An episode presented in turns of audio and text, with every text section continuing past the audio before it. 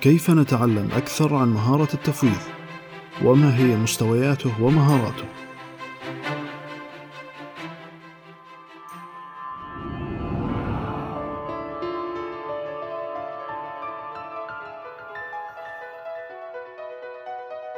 حياكم الله حديثنا اليوم عن مهارة التفويض وما هي مستويات التفويض والمهارات الأساسية للتفويض الناجح. يقول رونالد ريغن: أحط نفسك بأشخاص عظماء وفوض السلطة وابتعد عن الطريق. من أهم الأسئلة التي يجب أن نسأل أنفسنا: هل يمكننا تفويض مهمة لأحد في العمل أو المنزل؟ وما هي حدود الصلاحيات التي ستفوضها له؟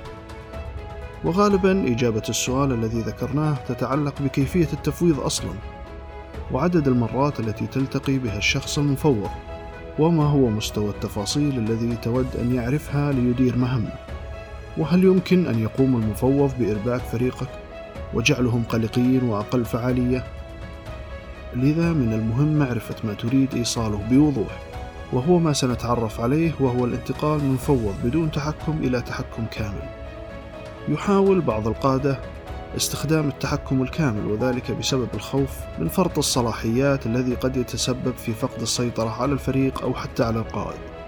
لذا يرى أن يتم منح الصلاحيات حسب المهام المراد إنجازها ومقدار المهام التي يمكن أن يحكم السيطرة عليها في البداية.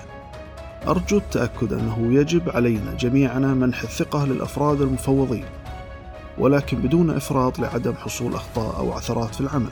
ويجب علينا عدم القلق بشأن الشخص المفوض حيث أنك بذلك تساعده على النمو والتطور وهو ما يحدث معك أيضا مع مديرك توجد تسع مستويات من تفويض المهام وسنتطرق لها لتوضيح حدود التحكم وهي على الشكل التالي. أولا ادرس هذه المشكلة وأعطني كافة التفاصيل وسأقرر ماذا سأفعل. ثانيا أود أن أعرف منك ما هي الخيارات المتاحة الإيجابية أو السلبية وسأقرر ماذا سأفعل. ثالثا أود أن أعرف ما هي توصيتك وما هي البدائل التي حددتها وما هي مخاطرها وسأتخذ القرار. رابعا أود أن تقوم بكامل المهام ومن ثم تأخذ موافقتي عليها كإجراء. خامسا أود أن أعرف ما ستقوم به من حلول وتؤجل الإجراء حتى أوافق. سادسا دعني على اطلاع واستمر بكامل الإجراءات إلا إذا قلت لا. ابدأ التنفيذ ودعني أعرف كيف اتخذت القرار وما هي مرئياتك. ثامنا ابدأ التنفيذ وتواصل معي فقط إذا كان الإجراء غير ناجح. تاسعا ابدأ التنفيذ ولا داعي للتواصل معي. يتضح لنا من المستويات المعيارية بأنه يمكننا منح التفويض حتى بأبسط الحدود للحرص على عدم وجود مشاكل. ولكن المهم هنا هو تطوير هذه المراحل بعد كل تفويض للتأكد من تطوير الشخص المفوض ضمن حدوده التفويضية.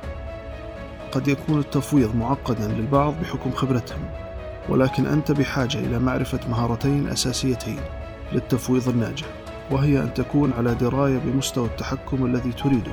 وتحتاجه من المستويات التسعة. وتحتاج أيضا إلى مهارات اتصال قوية مثل مهارات الاتصال اللفظي للتمكن من توضيح المستوى الذي وضعت به المفوض لإتمام المهام. يسعدني معرفة متى كانت أول مهمة فوضتم عليها وما هي. إلى هنا نكون قد أنهينا موضوعنا لهذا اليوم. ألقاكم بخير ودمتم بحفظ الله.